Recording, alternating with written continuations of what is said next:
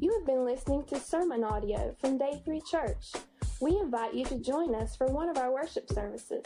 For more information, visit day3church.com.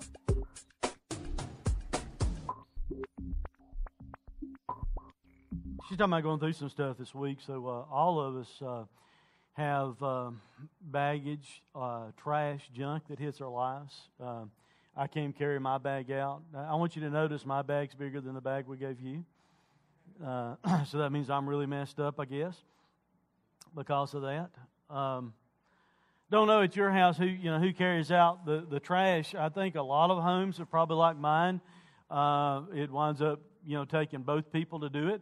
Uh, a lot of times um, depends on schedules and my forgetfulness and things like that. But you know Becky a lot of times is getting it together and um, a lot of times it may, you know, kind of get down to where she knows I'll see it, and, and then I need to pick it up from there and get it out to the trash can, and then need to roll the trash can up the hill and get it positioned for the uh, uh, town of Sawmills as they come around to pick it up on trash day, which for us is Thursday.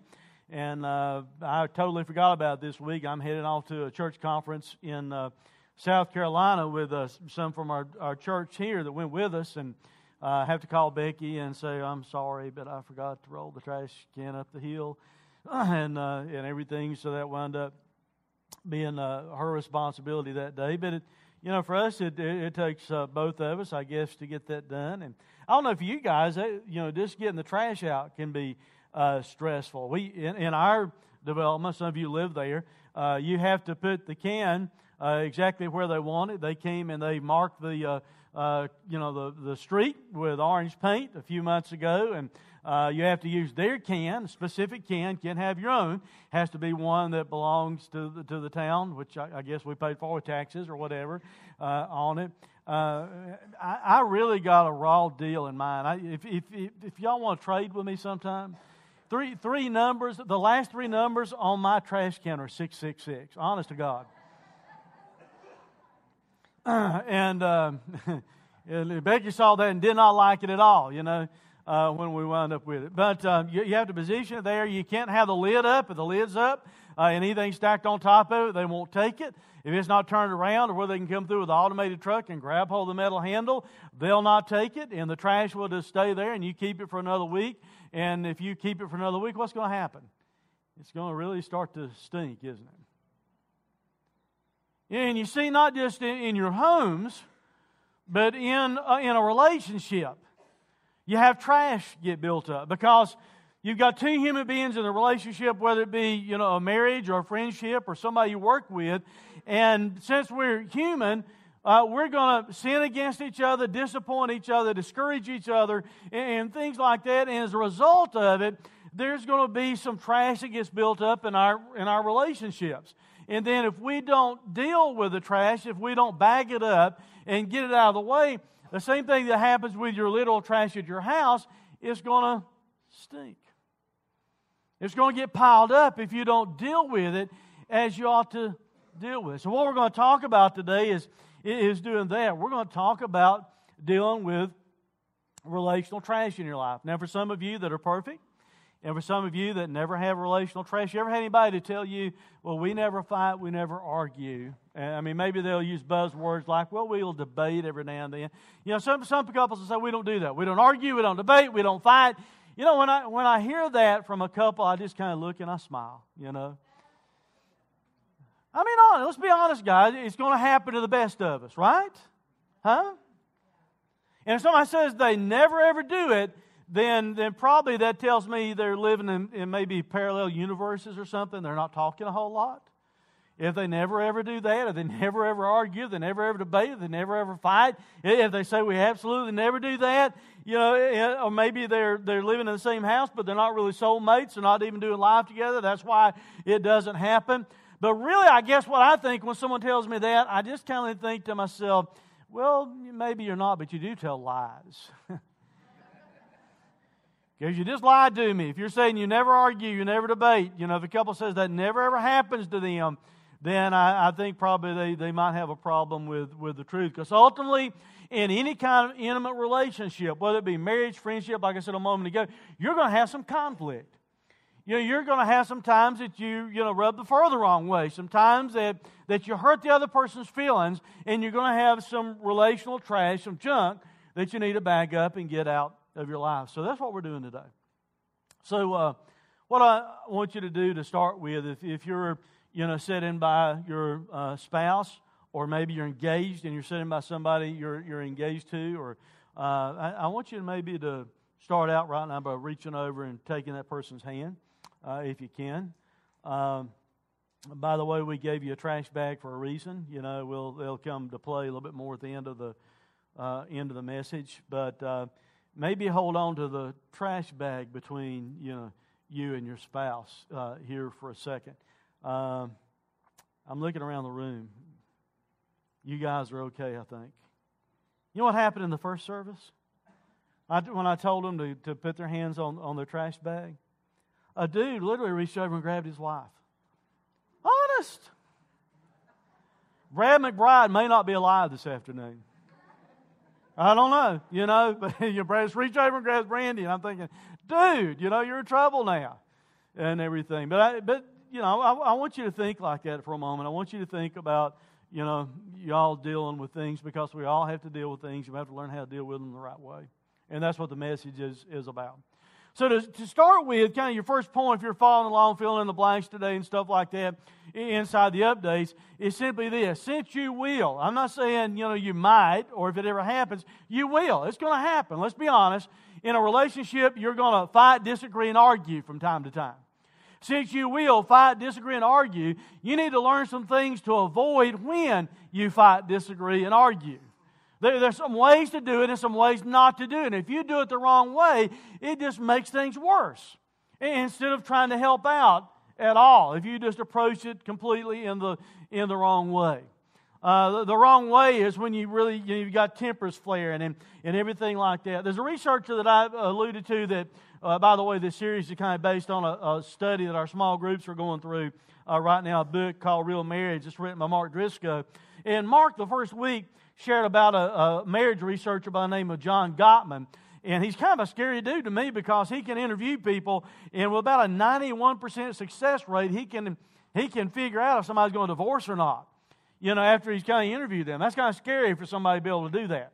One of the things he points out is that, and he calls them four horsemen uh, kind of like the four horsemen in Revelation. You know, those dudes aren't things you want coming around because they bring death, destruction, and stuff like that. So in the book, he alludes to these four things that we're going to talk about avoiding as four horsemen that you need to avoid in your relationship. Because if you fail to avoid these things, then, you know, you're going to not help a lot. Tempers are going to flare. You're going to have things thrown through the air and everything like that, and it's not going to be good or cool for the relationship if you try and argue, fight, or disagree using these four things here that we're going to talk about. First thing you need to avoid is this you need to avoid criticism. You need to avoid criticism. Criticism is the very first thing that, that you need, need to avoid. Avoid criticism. Criticism is where you attack. Next slide, please. Criticism is where you attack the person instead of the problem. The person instead of the problem. If, if you are upset about something, it, you know, I'm, I'm not telling you you ignore issues because you, you need to deal with issues in the relationship. But, but if you're dealing with it in a way that you're attacking your spouse, the individual, instead of attacking the problem, then it's not going to help things. You know, it's going to be a negative result. Nobody likes just to be criticized. It's one thing to set your spouse down in a loving way and say, you know what, you kind of disappointed me, or we've got this problem that's taking place, and this is how I feel. That's actually productive because if they don't do that, they're going to keep it stuffed inside. So it's really productive for them to, to be honest and say things.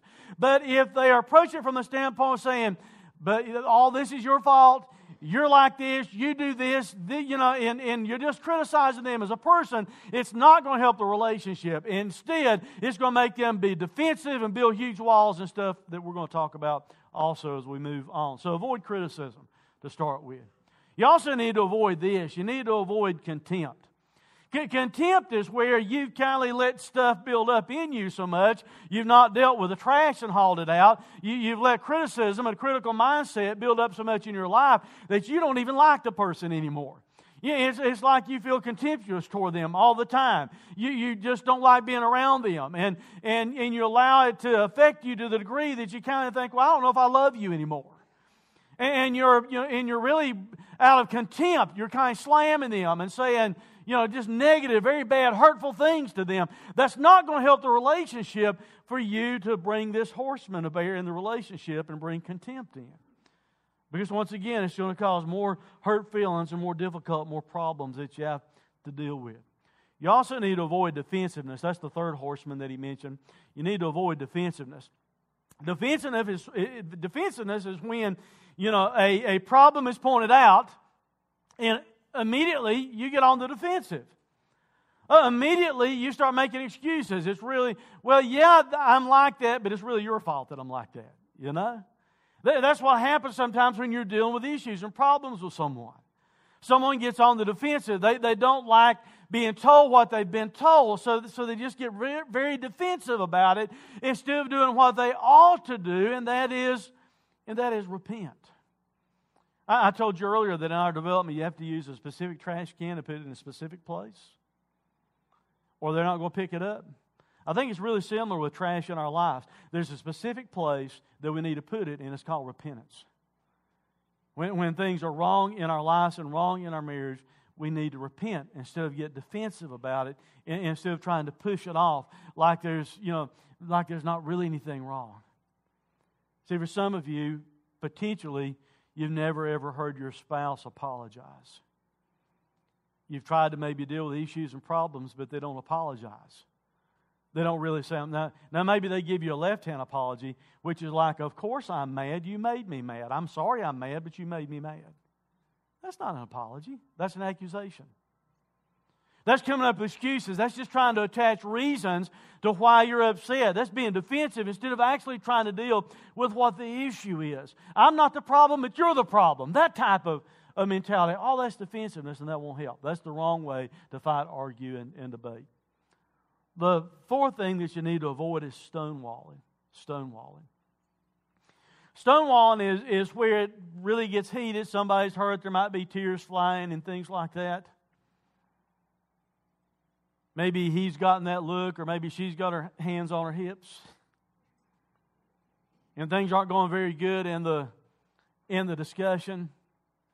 But rather than deal with it, you turn and walk away you drive off, you turn the television up, you get louder yourself trying to drown it out because at all costs you're trying to avoid Stonewall going ahead and dealing with the issue. See, that doesn't help.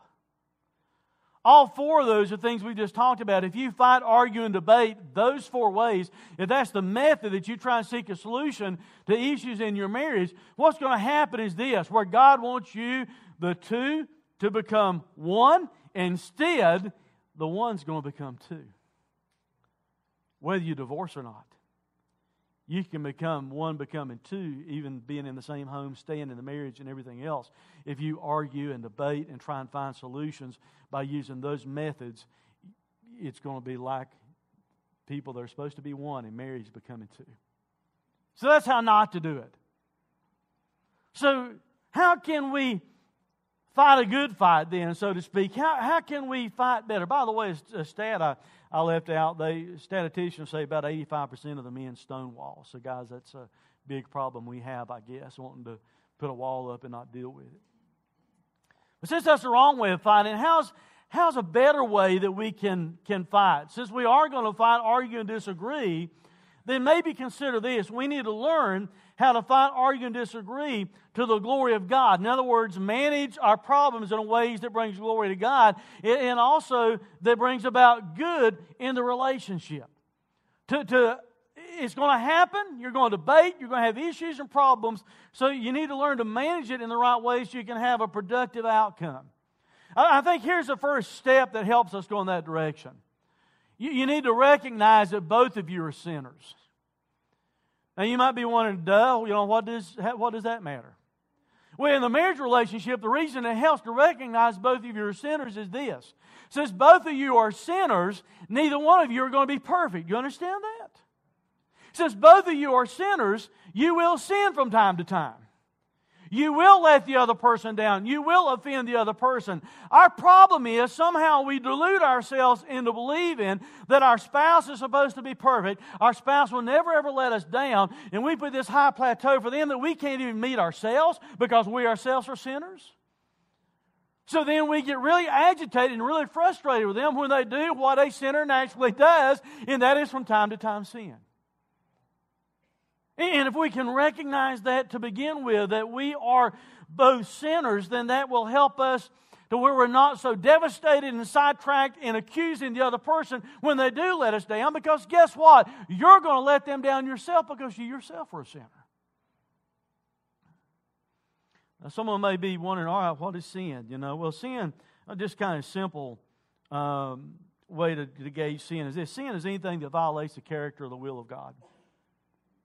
And to make it even more simplified, you could even think about it like this anything that doesn't look like Jesus, that's probably sin, you know, or will lead you towards sin.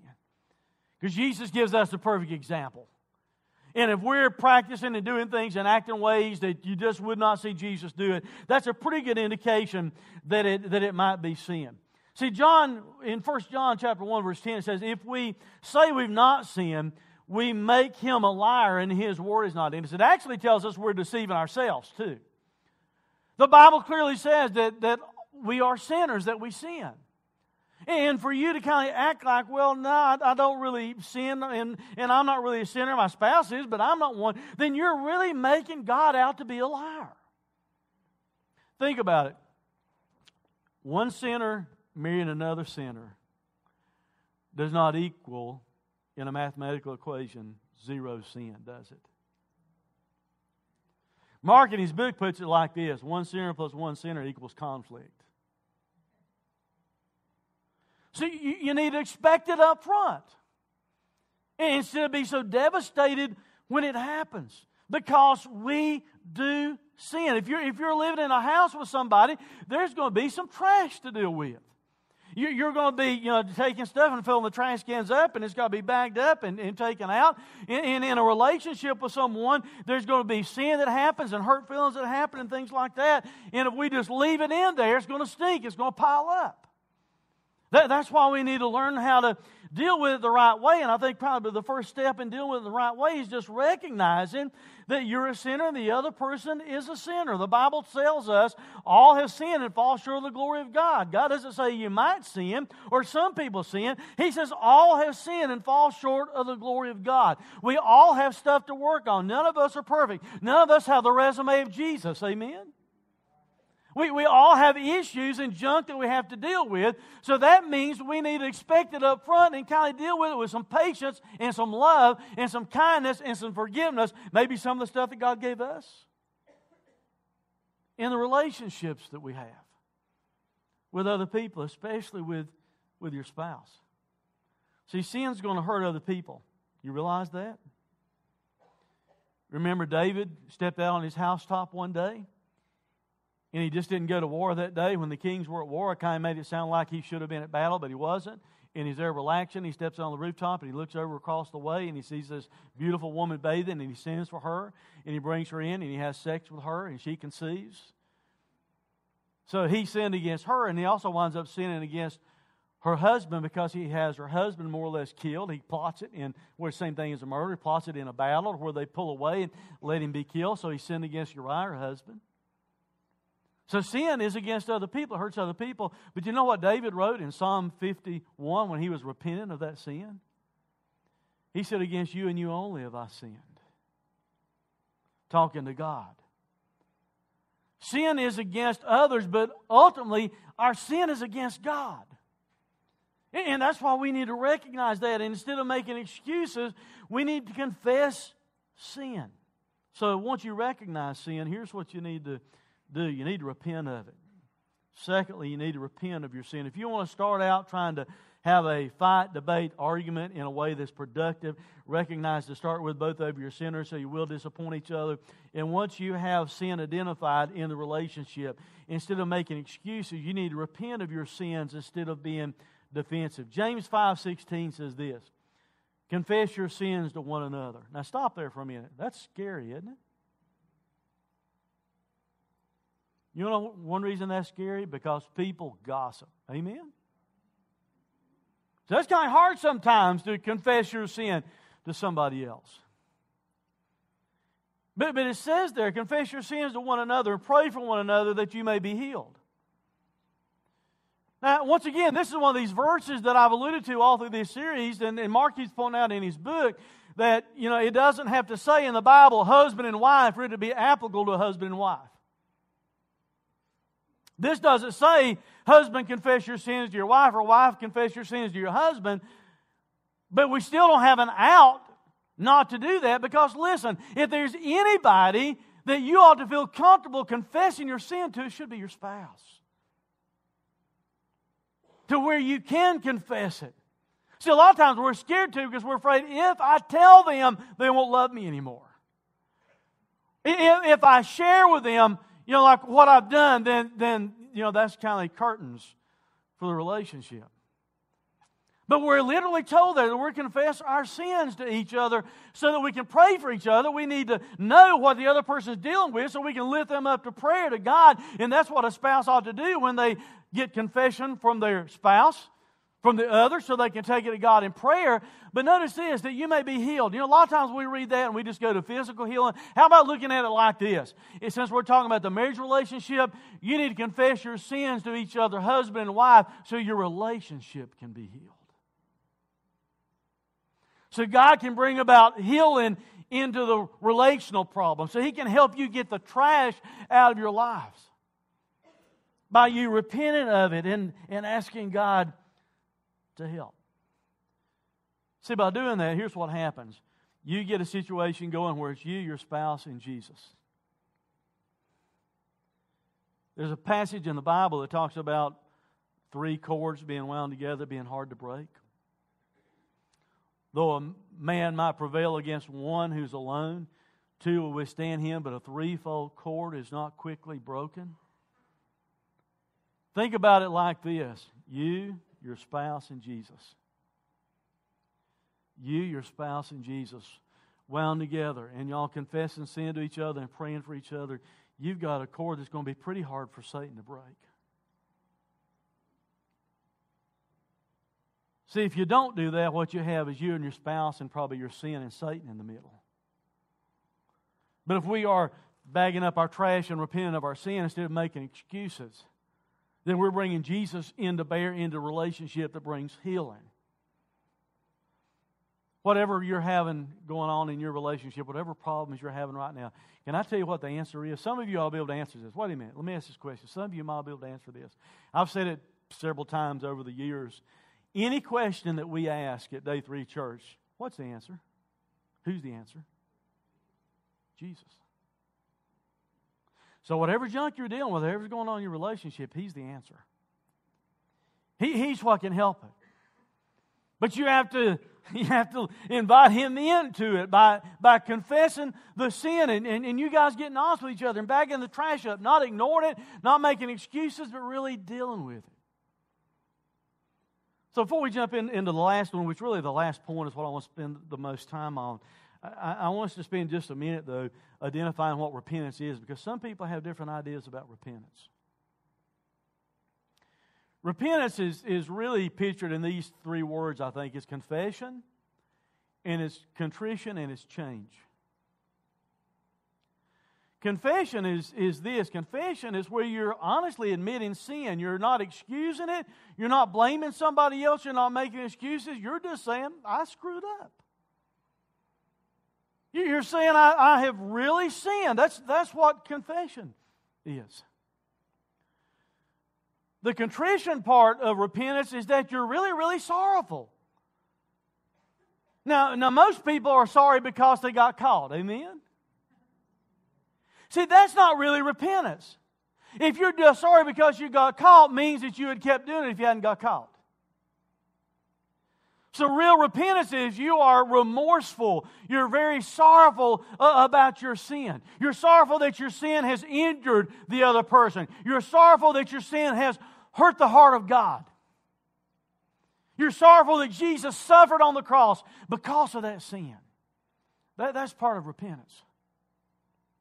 But then change is also part of it. It's not just being sorry for your sins, it's where you turn away from your sin and turn toward God. The word for repentance, one of the primary words for repentance in the, in the New Testament, is the same word that we get our word metamorphosis from. And it really gives the idea uh, you know, of, of a change taking place. And it's really like you do this, and instead of you ignoring your sin and acting like it's not sin, you kind of turn and you agree with God that it is sin, so you decide to go in God's direction instead of your direction. You, you decide to walk away from, from all this, you know, and say, oh, that is sin, that is bad, that stinks. And you turn and walk God's path instead of your path. That's, that's a picture of repentance about things and situations and sin in your life. That's what a picture of repentance is. Last thing we're going to talk about is this. We've talked about how how not to fight. you know, don't be just critical and have contempt for the other person and be defensive and stonewall and try and put on fixing the situation. What you do need to do is, is recognize both of you are sinners. And that means you're both going to let each other down. And since you are both sinners, you need to repent of sin when you identify sin in your life and invite Jesus into the situation to help with what's taking place. Third thing, and what I want us to really spend the rest of the time we've got looking at, is this. Since you will fight, argue, and disagree, what you need to do is, is, is take out the, the trash. You better hope that doesn't bust. By the way, that's real trash. Honest, it is. I rode in this morning on the motorcycle. The trash cans were there. I brought trash bags with me. I went and got nasty trash. It's been in the trash cans for days. Why? Because we're talking about nasty trash in our lives. I want a real trash up here. I started opening it up and doing an experiment. So you don't believe me? Come smell. Does it stink? Yeah. Hey, imagine how how we stink to God when we let the trash build up in our relationships. Since you will fight, argue, and disagree, you need to take out the trash so the marriage will be sweet instead of stink, so it will be, be better instead of bitter. See, our marriages can get better. That might sound radical to you, but they can get better instead of more rotten.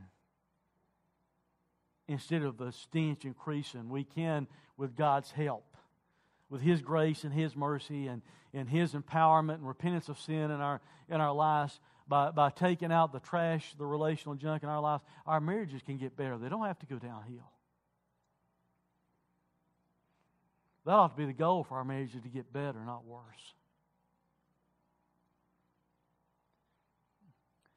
In Ephesians chapter 4, verse 25 down through 32, I've used Ephesians 5 for years in premarital counseling. If any of you guys have been through premarital counseling with me, you know I spent a lot of time in Ephesians 5. Well, these verses that we're reading in Ephesians 4, while again, it's a passage that doesn't say, husband, wife, listen.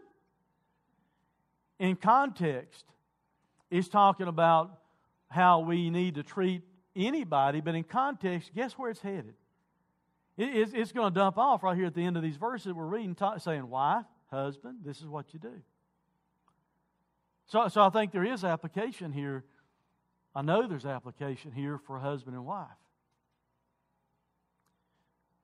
It says, Therefore, having put away falsehood, let each one of you speak the truth with his neighbor. Your spouse is a pretty close neighbor, amen? For we're members of one another. Literally, your spouse, according to the biblical viewpoint, is two becoming one flesh. Be angry and do not sin. Do not let the sun go down on your anger and give no opportunity to the devil. Let the thief no longer steal, but rather let him labor, do an honest work with his own hands, so that he may have something to share with anyone in need.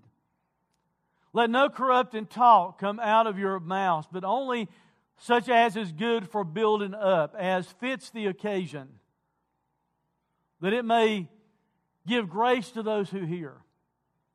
And do not grieve the Holy Spirit of God, by whom you are sealed for the day of redemption. Let all bitterness and wrath and anger and clamor and slander be put away from you, along with all malice. Be kind to one another, tenderhearted, forgiving one another as God in Christ forgave you. And then, bang, it's going to start talking about wives and husbands. When you jump into chapter 5, which, by the way, the chapter divisions, you understand that they're artificial. They're not inspired by God. Those are put in there to compact the scriptures so we can find the scriptures. It was just a long paragraph. God is saying, This is on my heart. So he talks about this stuff and nose dives right into marriage. There are several things that we can draw this passage of Scripture that can help our marriages get better instead of bitter. That can help us take out the, the trash and, instead of letting it just build up. Here's the first one practice honesty. Practice honesty.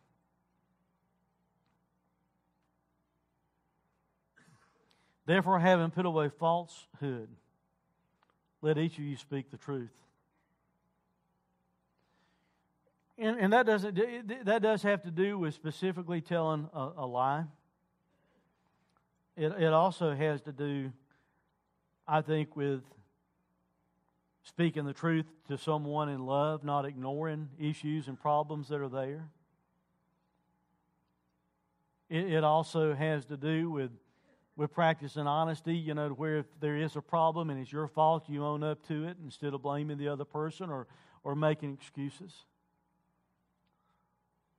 Not shifting the blame. In other words, don't diminish what it is. Don't, don't make excuses, but, but we need to practice honesty. He said, therefore, having put away falsehood, let, let each of you speak the truth. We need to be speaking truth in each other's lives as husband and wives, but do it in, in the right way. And that's, in, and that's where he's going. Number two, manage anger. Manage anger.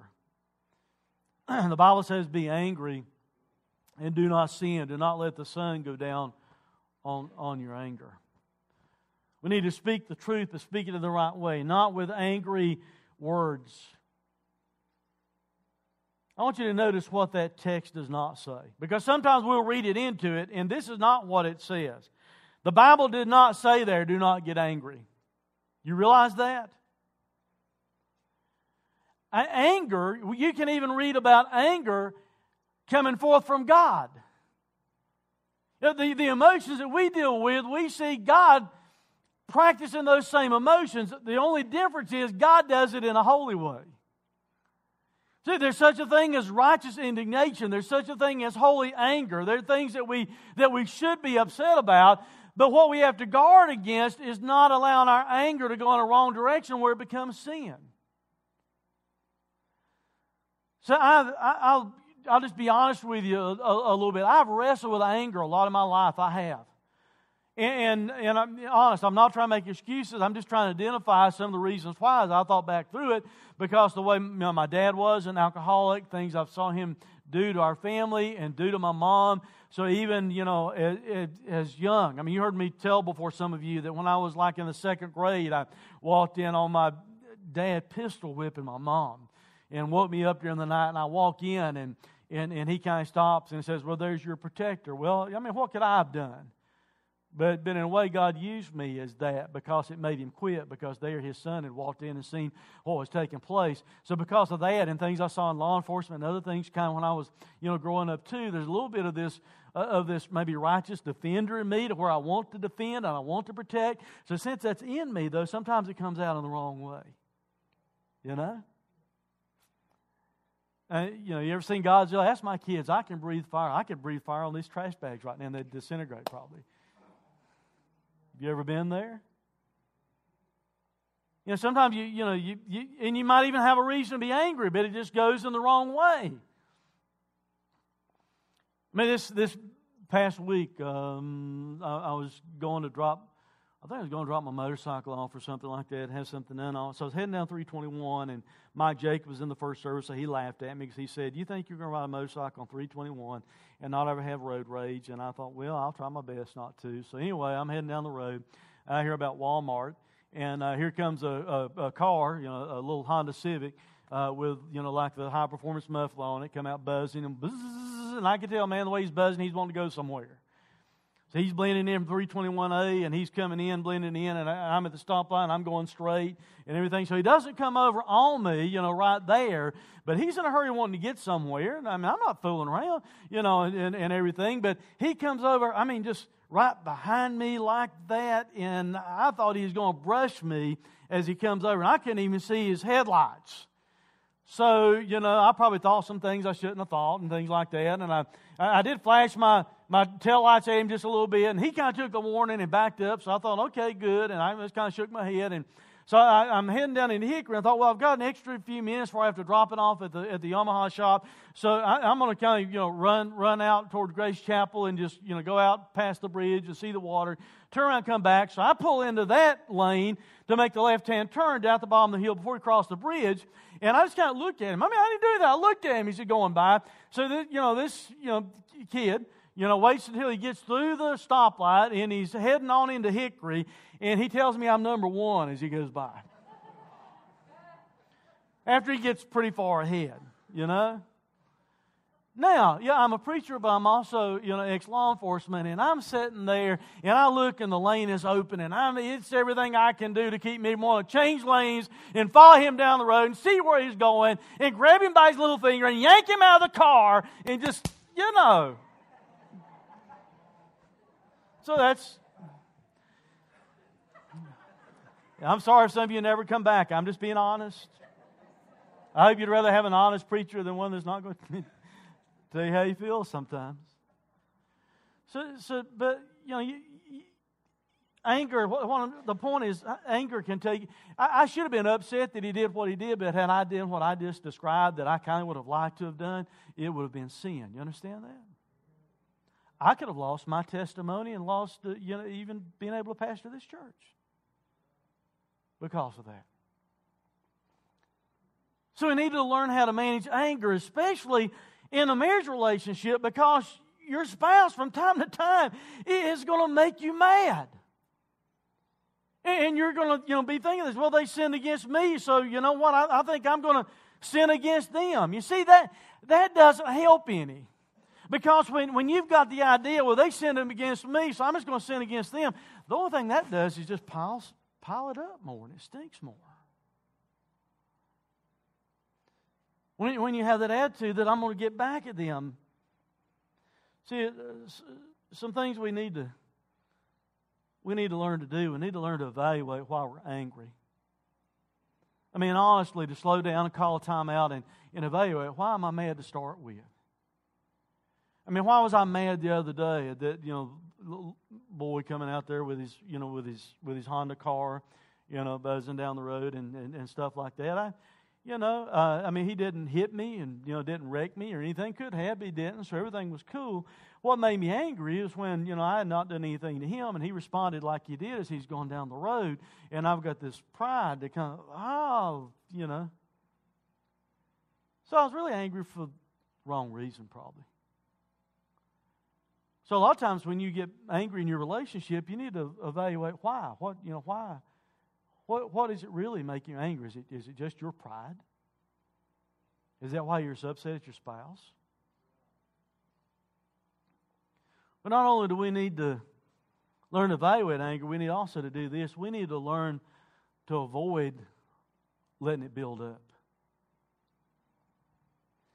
In other words, uh, yesterday I didn't like something my spouse did, so I, I, I I'm just, and I'm mad about it. So I'm gonna just, I'm not gonna deal. I'm not gonna repent of it. I'm not. Even, I'm just gonna carry it over to the next day.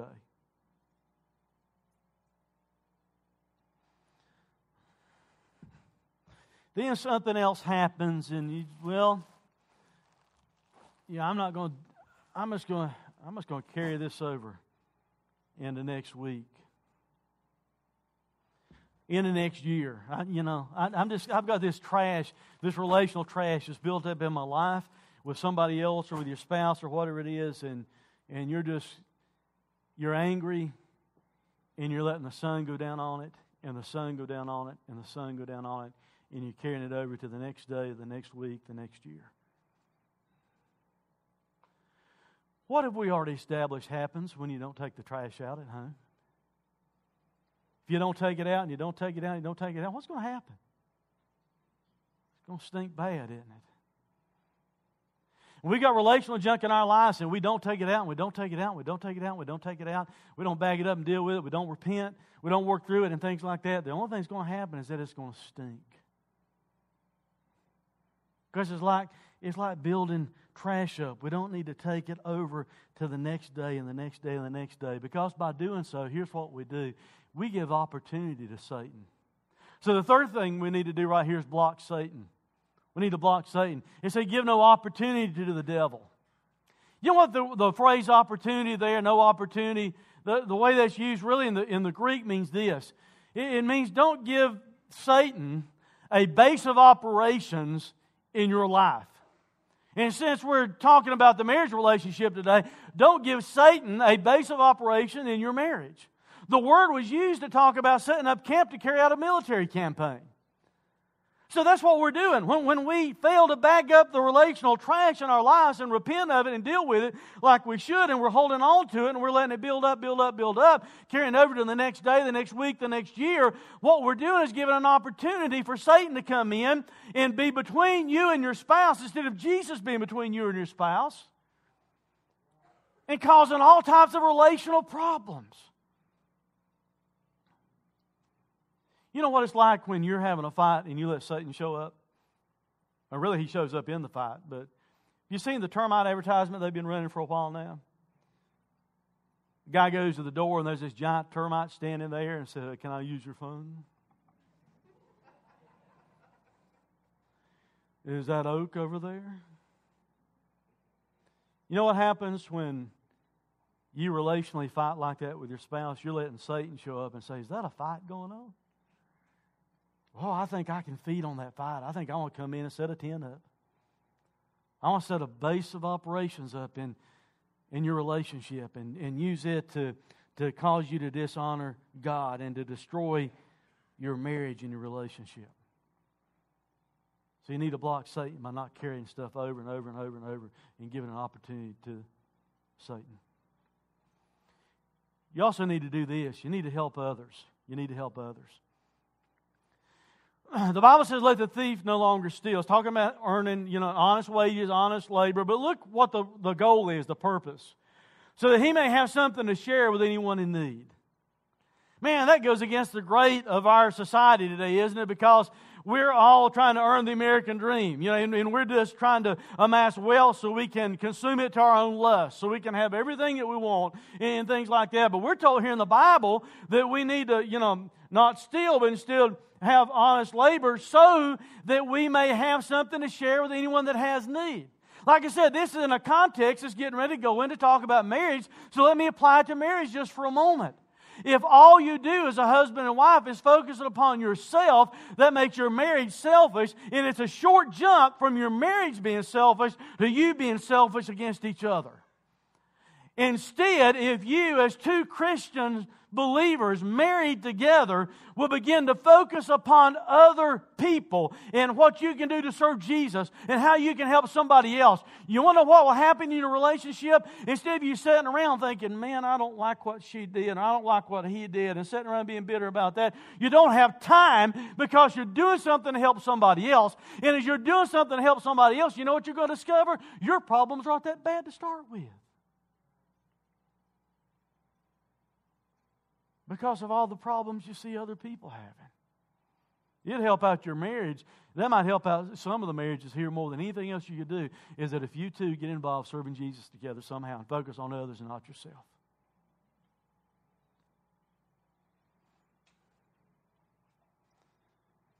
Throw an ad out real quick for, for you to start praying about how you can do that because uh, Lynn Crump's getting together a team that's going to go to Africa this summer and uh, to put a roof on a church to try and finish it, and also to evaluate about doing more of a long term uh, relationship, maybe even building a church there uh, somewhere in South Africa, Mozambique, or somewhere like that next year. Uh, that's major financial investment. And, and things like that. So, um, you know, I'll, I'll just kind of throw it out up front. I think just to go do the one this summer is going to be probably, you know, fifteen to twenty thousand dollars, you know, easily right through there. So right there is something that you can pray about. You know, when we start to talk about it, that's going to be our Easter offering this year to raise funds for that. You know, to maybe how you can give and how you can be involved in helping somebody else. Don't make your life about yourself. Is what I'm saying. And it will help your marriage. Next, you need to communicate correctly. Let no corrupting talk come out of your mouths, but only such as is good for building up, as fits the occasion. In other words, don't blow fluff, don't blow smoke, you know, their direction, as fits the occasion. That it may give grace to those who hear, and do not grieve the Holy Spirit of God, by whom you are sealed for the day of redemption. He's telling us not to say the wrong stuff. We're not to say trash to our spouse. We're not to talk corrupting words to other people. That just makes the situation worse. But that happens a lot of times, and here's why it happens. We're sitting around and our feelings are hurt, and we're upset about something that's happened, and you kind of have a grenade in your heart, a grenade in your life. And you keep thinking about it, you know, what's happened, and you're a little bit bitter and you're a little bit upset, and you keep kind of fiddling around with that grenade in your heart until you pull the pin. What happens when you pull the pin? Blows up. So if you've got some relational great grenade in your life you've not dealt with in the right way, and you're holding it there and it's bitter, and you keep playing with, playing with, playing with, you're going to sometime, whether you meant to or not, going to pop that pin out, and you're going to be blowing somebody up with it or blowing your relationship up because you said the wrong kind of words. What we need to say is words that build people up, words that gives grace to the person that's hearing. Thank God Jesus speaks grace to us. Amen. We need to be willing and able and motivated and intentionally speak grace to our spouses, grace to other people we're in relationship with. They're sinners. You're a sinner. We all need grace. Your spouse needs grace, and we need to be willing to communicate grace to them. To say things that would help them. And then the Bible says there not to not to grieve the Holy Spirit of God, whereby you're sealed to the day of redemption. You realize one of the reasons the Holy Spirit is given you is to help you with things like this? Honest. That's why we don't need to ignore the Holy Spirit. The, the Holy Spirit is God living inside of us. So, what I would suggest would help us to keep from saying the wrong words, corrupting words, from pulling the pin out of the grenade. What I'm suggesting is this that you and I, when we know we're needing to have that hard discussion, that we would pray and say, God, help me to say it the right way, with the right type of compassion, in a way that makes a difference. God, help me to have the right words. Now, some of you are probably thinking, oh, but you don't know how hard it is and how difficult it is, and that's why I say these words that I say. I do know this if the Holy Spirit of God can seal you and me, if He can seal me until the day I'm walking the streets of gold, and the Holy Spirit of God can seal you until you're walking the streets of gold forever with Jesus, that same Holy Spirit can help us say the words we're supposed to say. Amen? If we would just invite Him to do so and pray and ask Him to, to help us in the communications that we have with our spouses, not talk trash but say the right words. Last thing is this we need to offer forgiveness. We need to offer forgiveness. he closes out in chapter 4 by saying, Let all bitterness and wrath and anger and clamor and slander be put away from you, along with all malice. Be kind to one another tenderhearted, forgiving one another as God in Christ forgave you. Instead of like ripping this bag open and throwing all the trash out here on the floor, and it'd be like, you know, a picture of bitterness, wrath, anger, clamor, slander, instead of offering that to your spouse, that's not what you need to give them. If you're wanting to fix the relationship instead of destroy the relationship, instead of you offering bitterness and wrath and anger and clamor and slander and malice in their direction, what we need to do is offer forgiveness. We need to forgive them.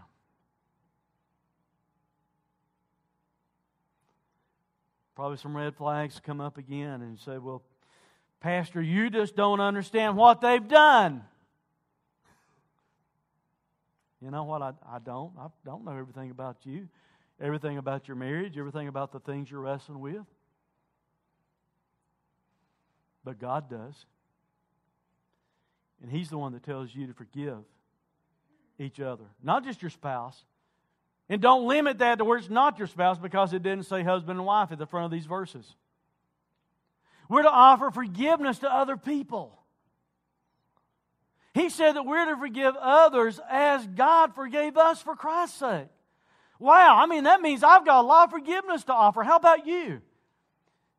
If not, maybe you're a good little person, never screwed up much, and don't think you're much of a sinner. I'm sorry. I screwed up a lot. Thank God for grace. Thank God for mercy. Thank God for forgiveness because I needed it and He gave it to me through His Son because of Jesus. And now God looks at me and He says, Lynn Parsons, in the same way that I forgave you, you're to forgive other people. And that includes your spouse or whoever else it might be.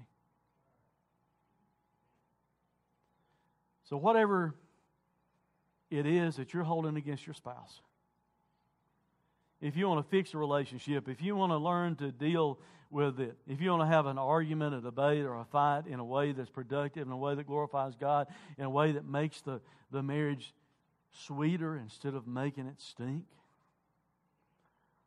you need to offer forgiveness to your spouse.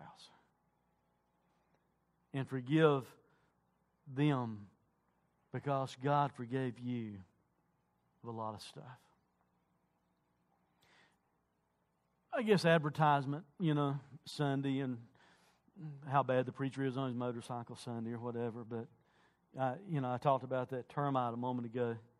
You seen the Febreze advertisement they're having?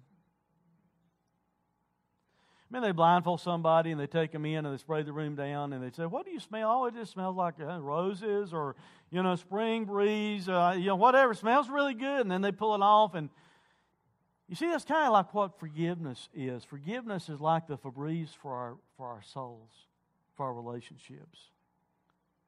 Kind of like a Lysol spray. And see, forgiveness is not just for the other person, forgiveness is for you. Because if you don't forgive the other person, what you're doing is carrying this stinking stuff around everywhere you go.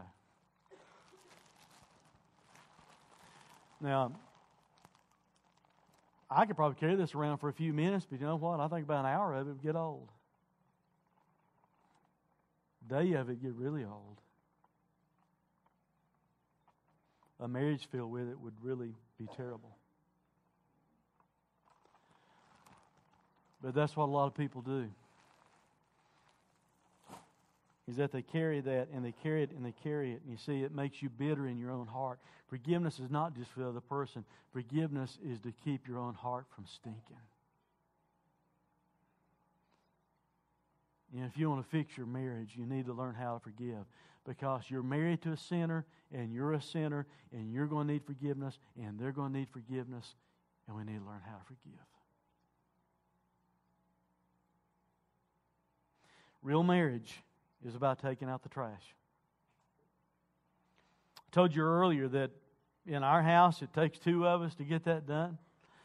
The reason I even use that story to start with is this in a relationship, it takes both of you. It takes the husband and the wife to carry the trash out. You both have to make a commitment to keep your sins confessed against each other. You both have to make a commitment to bag up the trash and, and get it out, the relational trash out of your life. You need to quit fighting in a way and arguing in a way and debating in a way that hurts the relationship. Instead, you need to learn how to do it in a way that glorifies God, in a way that is for the good of the relationship, in a way that makes the marriage better instead of making it worse. You need to remember both of your sinners. And you need to offer forgiveness. We're going to pray, and the band's going to come out. Your assignment for your trash bag is this take it home, get some paper, sit down with your spouse, be honest. Write down some relational trash that's causing you some problems or has caused you some problems. Bag it up. Take it out to the trash can. Pray. Drop it and forget it. Let's pray. Father,